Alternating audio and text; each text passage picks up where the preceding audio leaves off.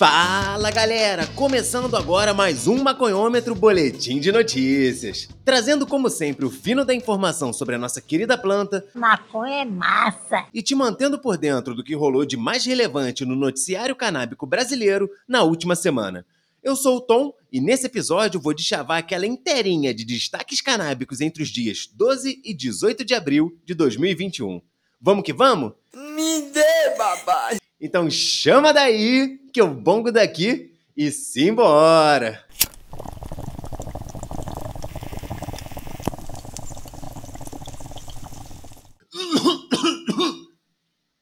Caralho.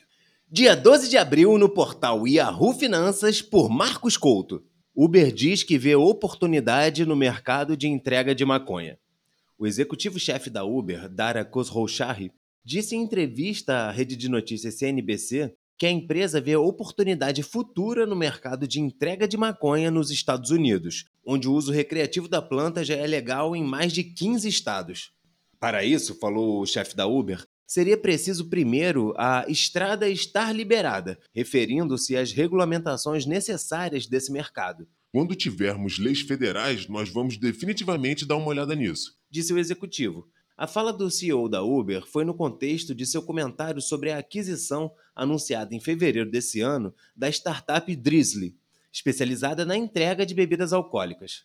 O valor anunciado da transação foi de 5,89 bilhões de reais. As informações são de reportagem do jornal Washington Post. Por enquanto, o negócio contempla apenas o território dos Estados Unidos.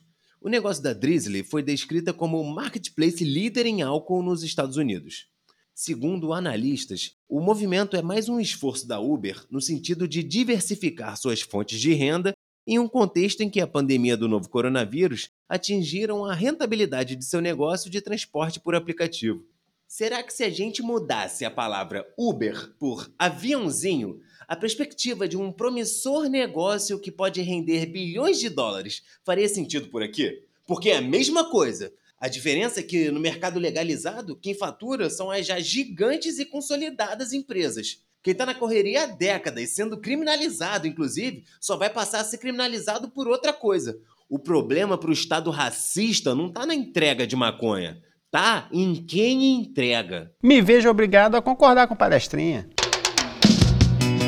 Dia 13 no Smoke Buddies com informações da AP News. Novo México, nos Estados Unidos, legaliza o uso adulto de maconha. A governadora do Novo México, Michelle Grisham, assinou nesta segunda-feira, dia 12, uma legislação que legaliza o uso adulto da maconha em poucos meses e inicia as vendas no ano que vem, tornando o estado o sétimo desde novembro a pôr fim à proibição da maconha. Olha que bacana! A governadora, uma democrata, apoiou a reforma da maconha como uma forma de criar empregos e aumentar a receita do estado. Ela também mencionou as preocupações sobre os danos infligidos às minorias raciais e étnicas pela criminalização das drogas e pelo policiamento duro, observando que a nova lei poderia libertar cerca de 100 pessoas da prisão e eliminar os registros criminais de milhares de residentes.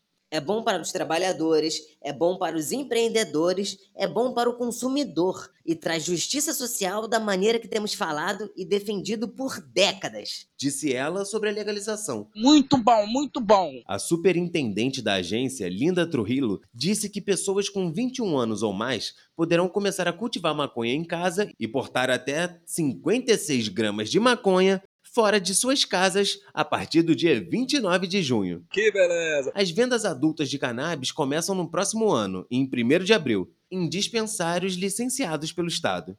Já a governadora Michelle Grisham destacou que os produtores de cannabis licenciados podem começar a aumentar o cultivo vários meses antes do dia da inauguração, em esforços para acompanhar as demandas quando as vendas começarem. Pensamento, ó, lá na frente. No Novo México, os reguladores poderão limitar as quantidades de cultivo de maconha nos próximos anos e impor uma taxa estatal por planta de até 50 dólares por ano. A nova lei exige embalagens à prova de crianças e difere aos empregadores se os trabalhadores podem consumir maconha. Ao mesmo tempo, os cultivadores domésticos de maconha terão permissão para cultivar até 6 plantas por pessoa ou 12 por família, O cheiro de maconha não será mais motivo para as buscas policiais. Que fedentina é essa? O Estado vai cobrar um imposto especial de consumo sobre as vendas de maconha adulta que começa em 12% e aumenta com o tempo para 18%, além dos impostos correntes sobre as vendas. É isso, mais um Estado norte-americano legalizando, regulando, pensando políticas e iniciativas racionais e produtivas para lidar com a questão da maconha, seu mercado, seus potenciais benefícios e possíveis malefícios. Até quando a gente vai seguir andando para trás por aqui? Né não, Osmar Treva? Não deixe o Brasil se transformar num narco-estado. Não deixe o nosso agronegócio se transformar no narco-agro. Ele não precisa disso. Não vamos plantar substâncias que causam dano grave ao cérebro e, e, e incuráveis como a maconha. O Gil concorda. Puta que pariu! o Brasil tá lascado! Dia 14 no Poder 360 por Guilherme Waltenberg. Enfrentamento às drogas é guerra e militares devem participar, diz senador. Não, você é burro, cara, que loucura. O senador Osmar Aziz, do PSD do Amazonas, Esse cara é assumiu em março desse ano a presidência da Comissão de Segurança Pública do Senado. O senador terá pela frente o desafio de lidar com os decretos de Jair Bolsonaro, este canalha, que flexibilizaram a compra de armamentos no país. Na casa, tramitam projetos que anulam a iniciativa do executivo. Essa questão, porém, é tratada por ele como secundária. A prioridade, defende o senador, é colocar os militares para lidar com o que classifica como guerra contra o tráfico de drogas. Que coisa absurda. Quem pode proteger nossas fronteiras com gente, tecnologia? As Forças Armadas. O Brasil está sendo invadido por armas e drogas que vão para as cidades e são distribuídas como se fosse uma guerra. E quando a gente entra em guerra, quem tem que proteger a gente são as Forças Armadas. Tô falando merda, né, irmão? Afirmou o senador em entrevista surreal ao Poder 360. Atualmente, por mais que haja cooperação em algumas operações, esse combate não é função primordial dos militares. Grande parte do trabalho é desempenhado pela Polícia Federal e pelas polícias estaduais, militar e civil. Para Aziz, isso é um erro. Não tem polícia militar do estado nenhum que vai cuidar dessas fronteiras. A Polícia Federal tem oito ou nove pessoas no Alto Solimões, no Amazonas.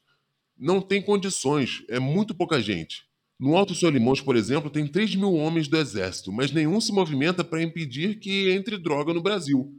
Afirma. Talvez por não ser função da porra do exército, né, senador? Tosco. Aziz cobrou iniciativas do ministro General Braga Neto, que recentemente assumiu o Ministério da Defesa naquela dança das cadeiras do Bolsonaro. Vocês lembram, né? Braga Neto fez parte da intervenção no Rio. Ele sabe do que estou falando. Completa o senador. O último grande emprego nosso foi na favela da Maré, comunidade da Maré, no Rio de Janeiro. Uma comunidade de 130 mil habitantes nós ficamos lá por 14 meses, senador. E eu, periodicamente, ia até lá e acompanhava o nosso pessoal, as nossas patrulhas na rua. E um dia me dei conta, senador Requião, nossos soldados atentos, preocupados, né?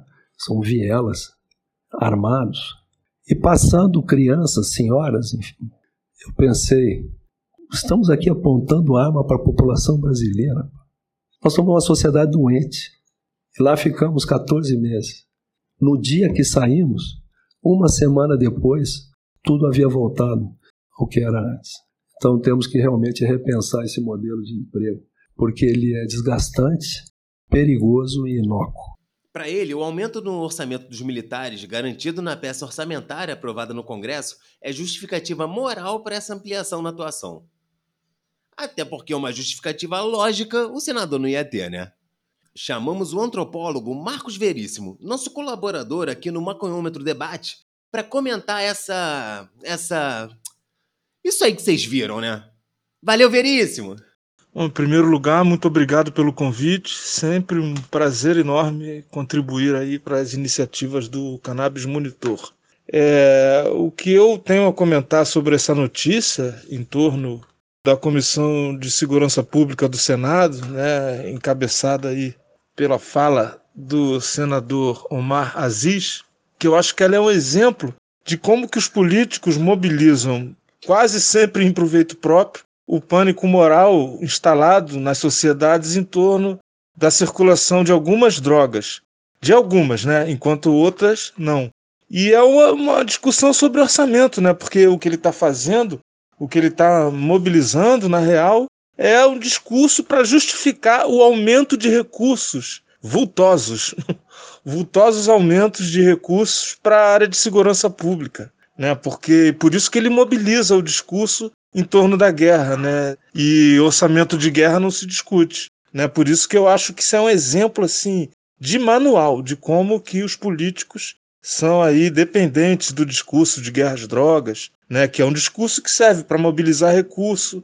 E aí no caso aí tem a questão da inclusão das forças armadas e fechando, né, essa retórica em torno da guerra. Mas notem, né, ele fala de maconha, fala de cocaína, fala de crack, fala de sintéticos né, que, enfim, são tradicionalmente controlados por meio de ações de guerra, né, e nenhuma palavra sobre o álcool, né, que é uma droga também e que, por ser legalizada, né, ela é controlada por meio de campanhas que conscientizam sobre o consumo, né, porque causa tanto problema quanto as outras, mas é controlada aí por meio de campanha. Então dá para a gente ver que tem uma escolha aí, né, e, e ele está falando de dinheiro, né, está falando de alocação de recursos públicos, não de drogas exatamente, nem tampouco de segurança pública, né? Mas existe quem entende de segurança pública no Brasil que certamente não são nossos senadores, né? Por exemplo, na Universidade Federal Fluminense tem uma graduação em segurança pública, né? Indo já para pós-graduação e temos uma revista de segurança pública, né? A revista Campo Minado, que é a revista de estudos acadêmicos em segurança pública, né? Até aproveito para fazer aqui uma propaganda, já que eu estou no comitê editorial da revista. Só digitar lá, Revista Campo Minado. E aí ali tem uma discussão e tal sobre a segurança pública, mas o que o senador faz é outra coisa. Ele está falando aí, está mobilizando um discurso para justificar o aumento do orçamento na segurança pública. É isso. Muito obrigado aí mais uma vez. Dia 14 no C-Chat com informações do Marihuana Moment. Estado americano arrecada mais impostos com cannabis do que com álcool. O estado de Illinois, nos Estados Unidos, arrecadou mais dólares de impostos com a cannabis do que com o álcool pela primeira vez no último trimestre, de acordo com o Departamento de Receita. O estado é o quinto mais populoso dos Estados Unidos, com quase 13 milhões de habitantes, localizando-se na região centro-oeste do país. De janeiro a março de 2021, Illinois gerou cerca de 86,5 milhões de dólares em receita de impostos sobre a cannabis para uso adulto, em comparação com 72,3 milhões de dólares nas vendas de bebidas alcoólicas. Aqueles que seguem o mercado de cannabis em Illinois podem não ficar totalmente surpresos. Isso porque o estado tem relatado vendas recordes de forma consistente, mesmo em meio à pandemia. Só em março, os adultos gastaram 109 milhões de dólares em produtos de uso adulto, o maior mês de vendas desde que os varejistas abriram lojas. Foi em fevereiro que as receitas mensais da cannabis ultrapassaram pela primeira vez as do álcool, uma tendência que continuou em março. Se a tendência continuar, Illinois poderia ter mais de um bilhão de dólares em vendas de maconha para adultos em 2021. No ano passado, o estado vendeu cerca de 670 milhões de dólares em cannabis e arrecadou 205,4 milhões em receitas fiscais. As autoridades enfatizaram que o dinheiro dos impostos de todas as vendas está sendo bem utilizado. Por exemplo, o Estado anunciou em janeiro que está distribuindo 31,5 milhões de dólares em subsídios financiados para comunidades que foram desproporcionalmente impactadas pela guerra às drogas. Os fundos fazem parte do programa do Estado Restore, Reinvent and Renew, conhecido como a sigla R3 lá nos Estados Unidos. Ele foi estabelecido sob a Lei de Legalização da Cannabis para Uso Adulto de Illinois.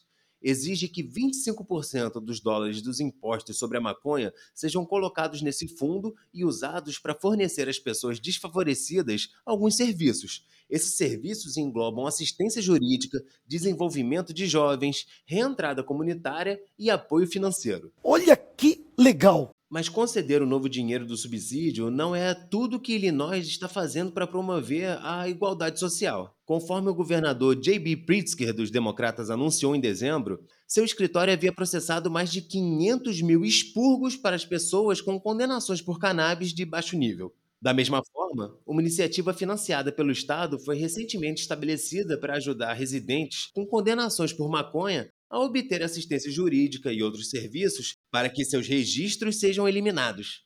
Mas a promoção da igualdade social na indústria de cannabis do Estado não tem sido um mar de rosas.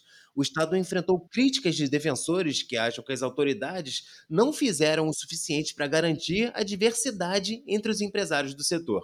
Isso é importante para a gente compreender a dificuldade dessa luta. Até no Estado americano mais empenhado em implementar políticas para cannabis pautadas em justiça social e reparação em busca de igualdade, as barreiras são muitas e constantes. Não podemos também esquecer que lutamos contra um século de proibição. A disputa é constante, passo a passo enfrentando as resistências ao progresso, que vão sempre existir, não importa onde. Nossa estrada é longa aqui no Brasil. A legalização, sem dúvida, vem aí, mas a luta pela legalização que a gente quer ainda durará muito tempo. Mas seguimos na luta. Pra dentro, pra cima deles! Agora se liga nessa informação aqui, galera. A possibilidade de acesso a produtos e tratamentos à base de cannabis para fins medicinais é uma novidade muito recente aqui no Brasil. Desde 2015, a Anvisa permite a importação de produtos à base da planta para fins terapêuticos mediante prescrição médica e desde que o pedido seja previamente autorizado pela agência.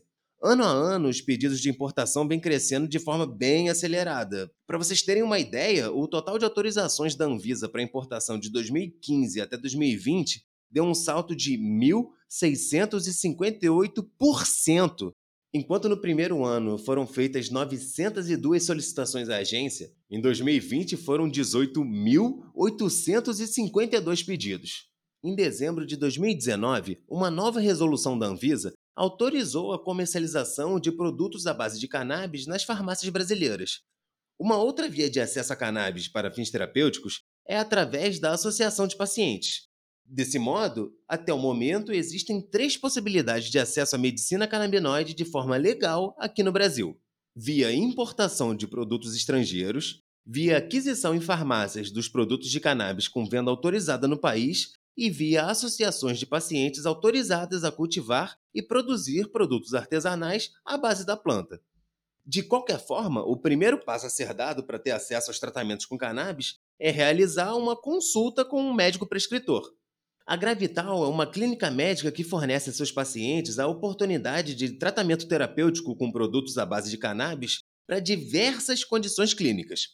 Fundada em 2019 no Rio de Janeiro, a clínica é especializada em medicina canabinoide e valoriza a inovação, contando com um quadro de médicos canabinologistas certificados internacionalmente e oriundos de diversas especialidades. Atendendo pessoas de todas as idades, a Gravital já atendeu mais de mil pacientes em todo o Brasil, em tratamentos para ansiedade, insônia, depressão, enxaquecas, dores crônicas, doenças autoimunes e degenerativas, entre outras condições clínicas em que a cannabis pode trazer benefícios e alívio. A Clínica Gravital atende em todo o Brasil por teleconsulta e presencialmente em cinco estados, nas cidades do Rio de Janeiro, Curitiba, Porto Alegre, São Paulo e Itajaí. Quer saber mais? Acesse clinicagravital.com.br e agende uma consulta. Dia 14 na Isto é Dinheiro com informações da Agência Brasil.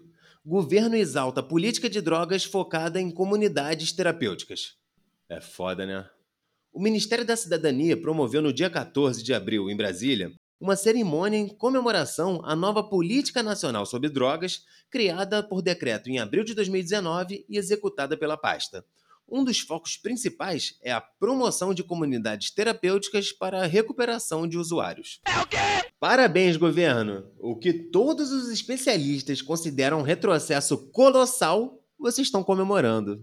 Isso é uma vergonha. É a cara do Brasil atual mesmo.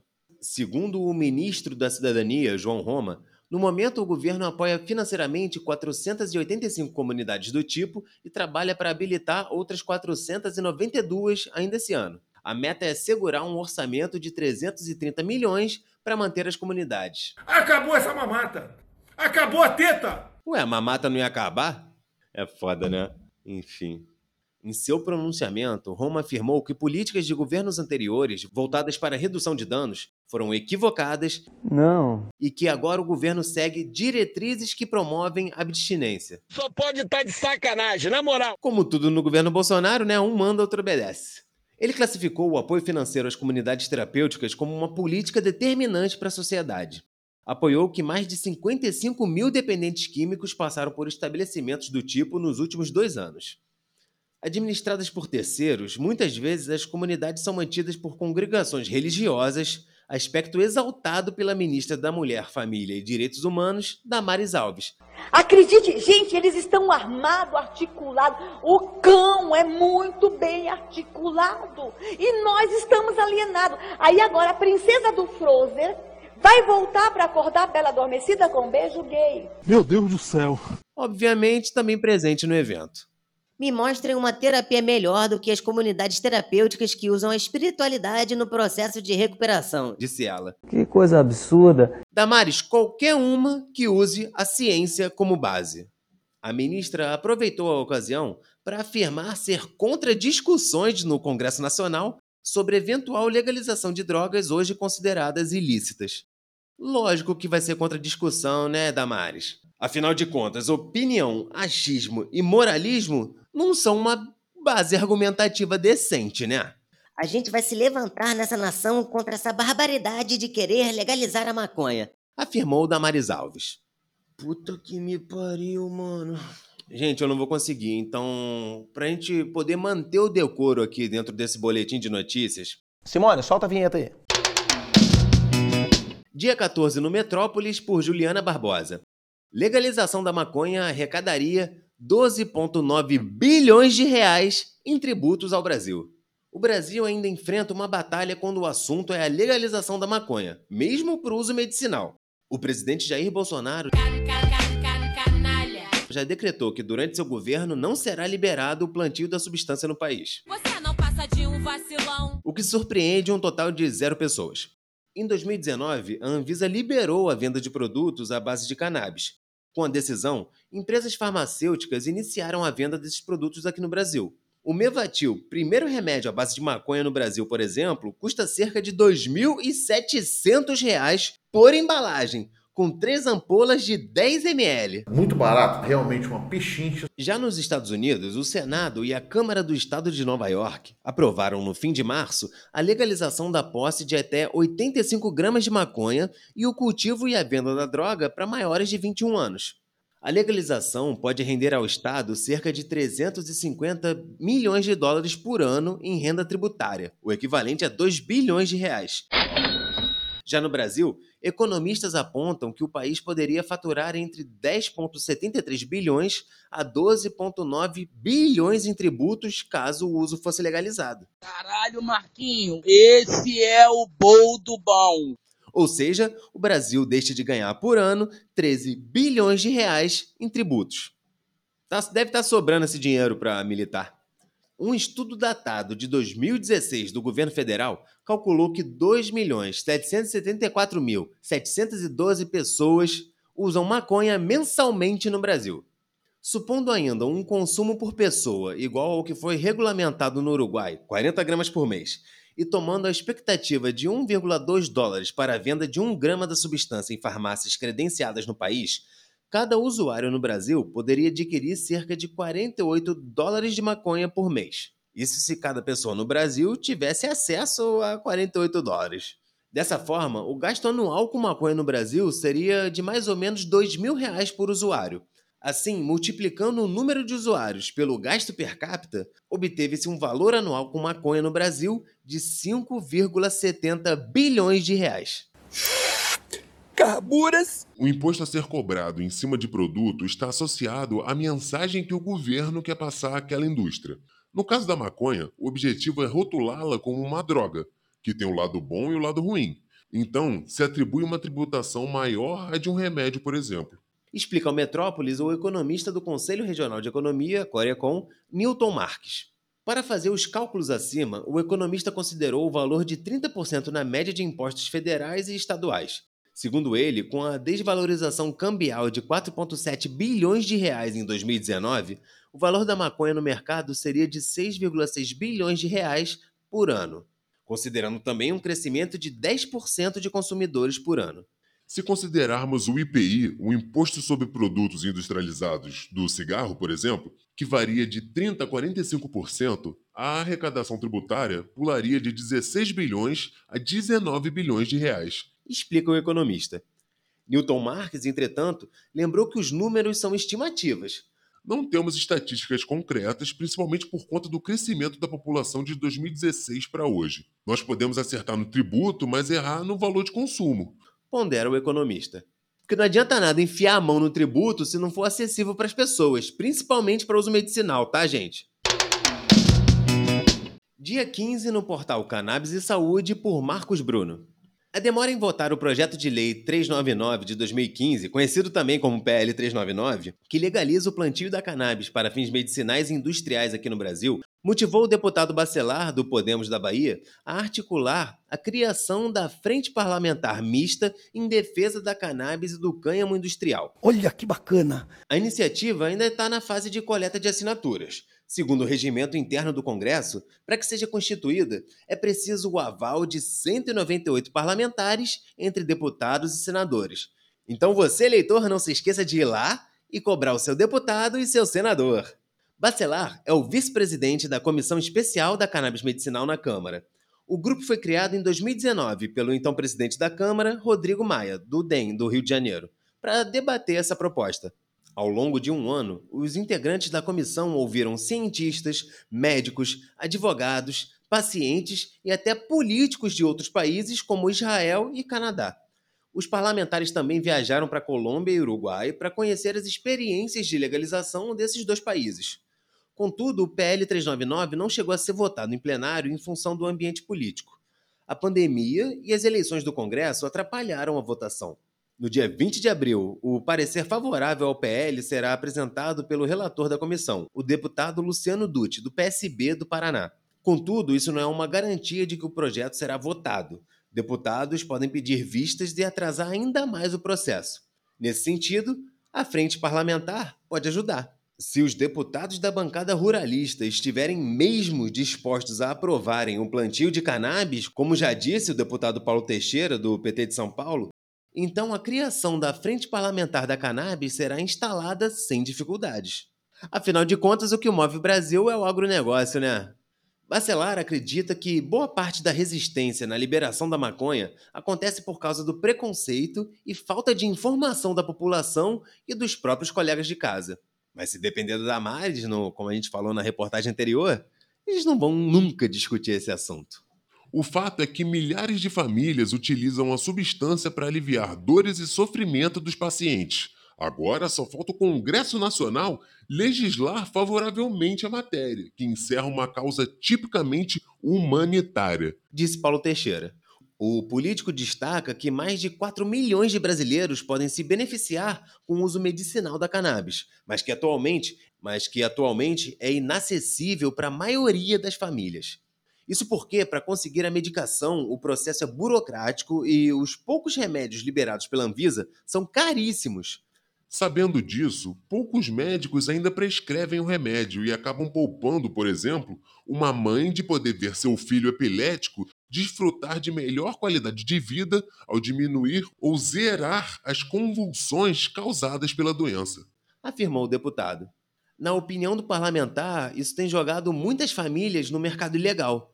O desespero para encontrar a substância para reduzir sofrimento de parentes leva a todas as possibilidades, inclusive do tráfico de medicamentos e até mesmo de drogas. Lamenta corretamente o deputado.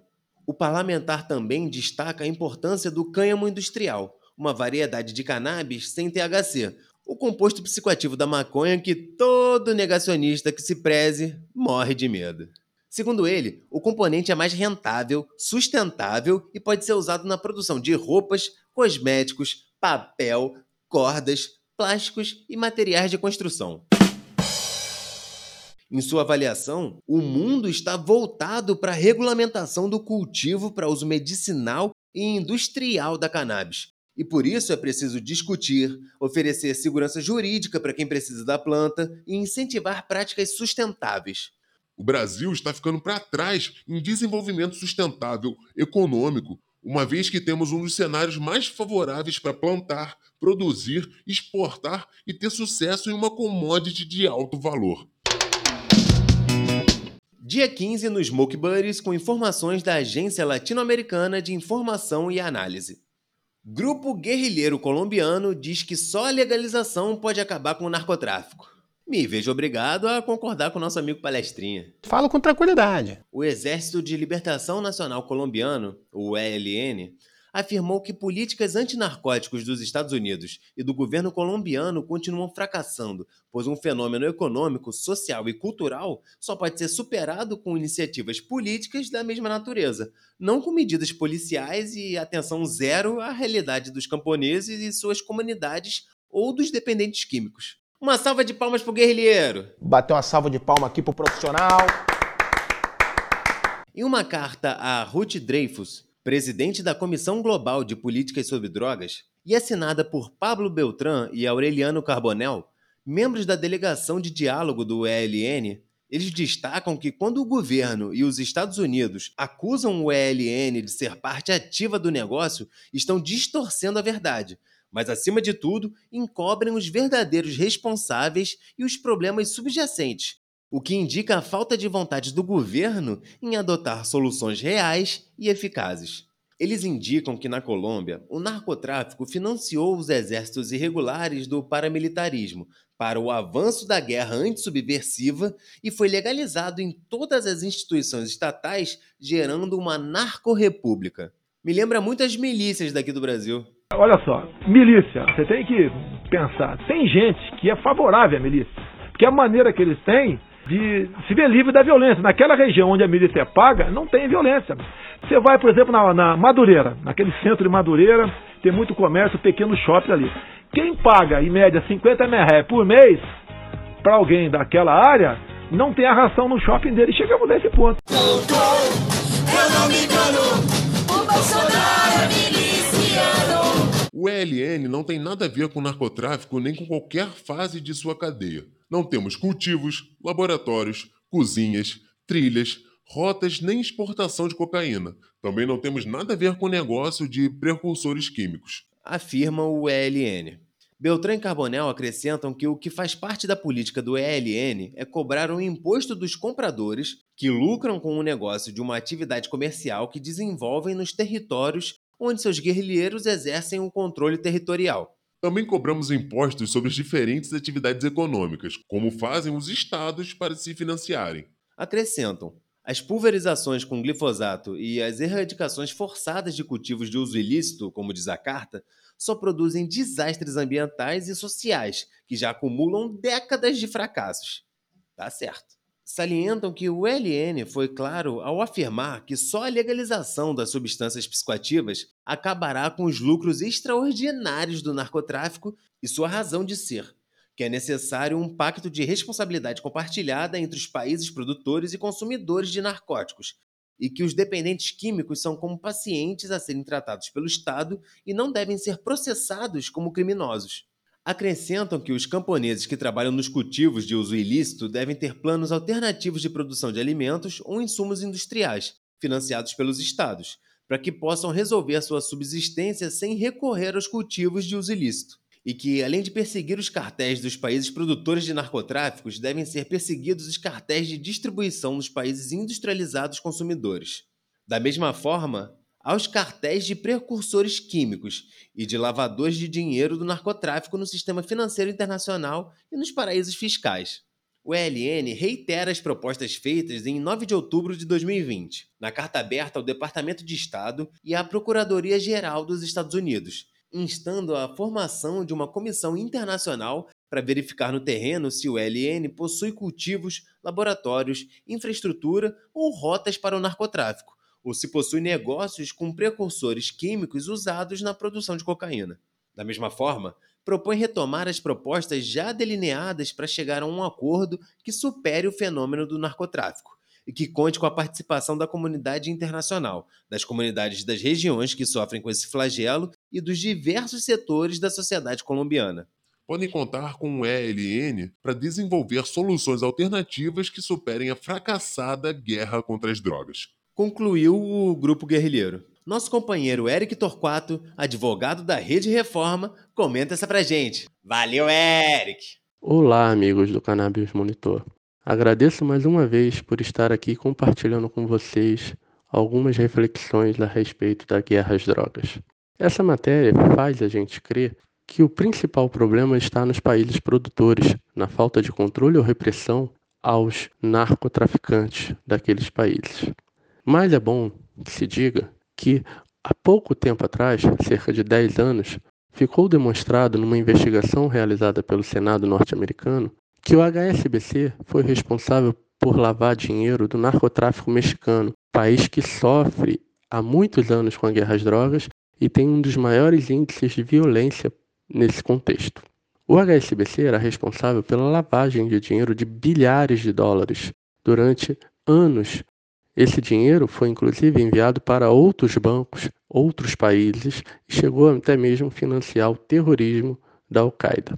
Assim, tal como traz a matéria, se há um caminho para diminuirmos os impactos negativos da circulação de drogas na nossa sociedade, não há outro caminho senão a legalização e a regulamentação, pois esse mercado gera bilhares de dólares dentro de uma lógica de uma sociedade capitalista e esses dólares em algum momento são convertidos em dinheiro lícito dentro do sistema financeiro global. Por isso, focar nos países produtores com enfoque numa política criminalizante é fazer uma leitura de manutenção desse sistema racial de opressão e criminalização de grupos étnicos e minoritários. Um abraço a todos, muito obrigado pela oportunidade e até a próxima.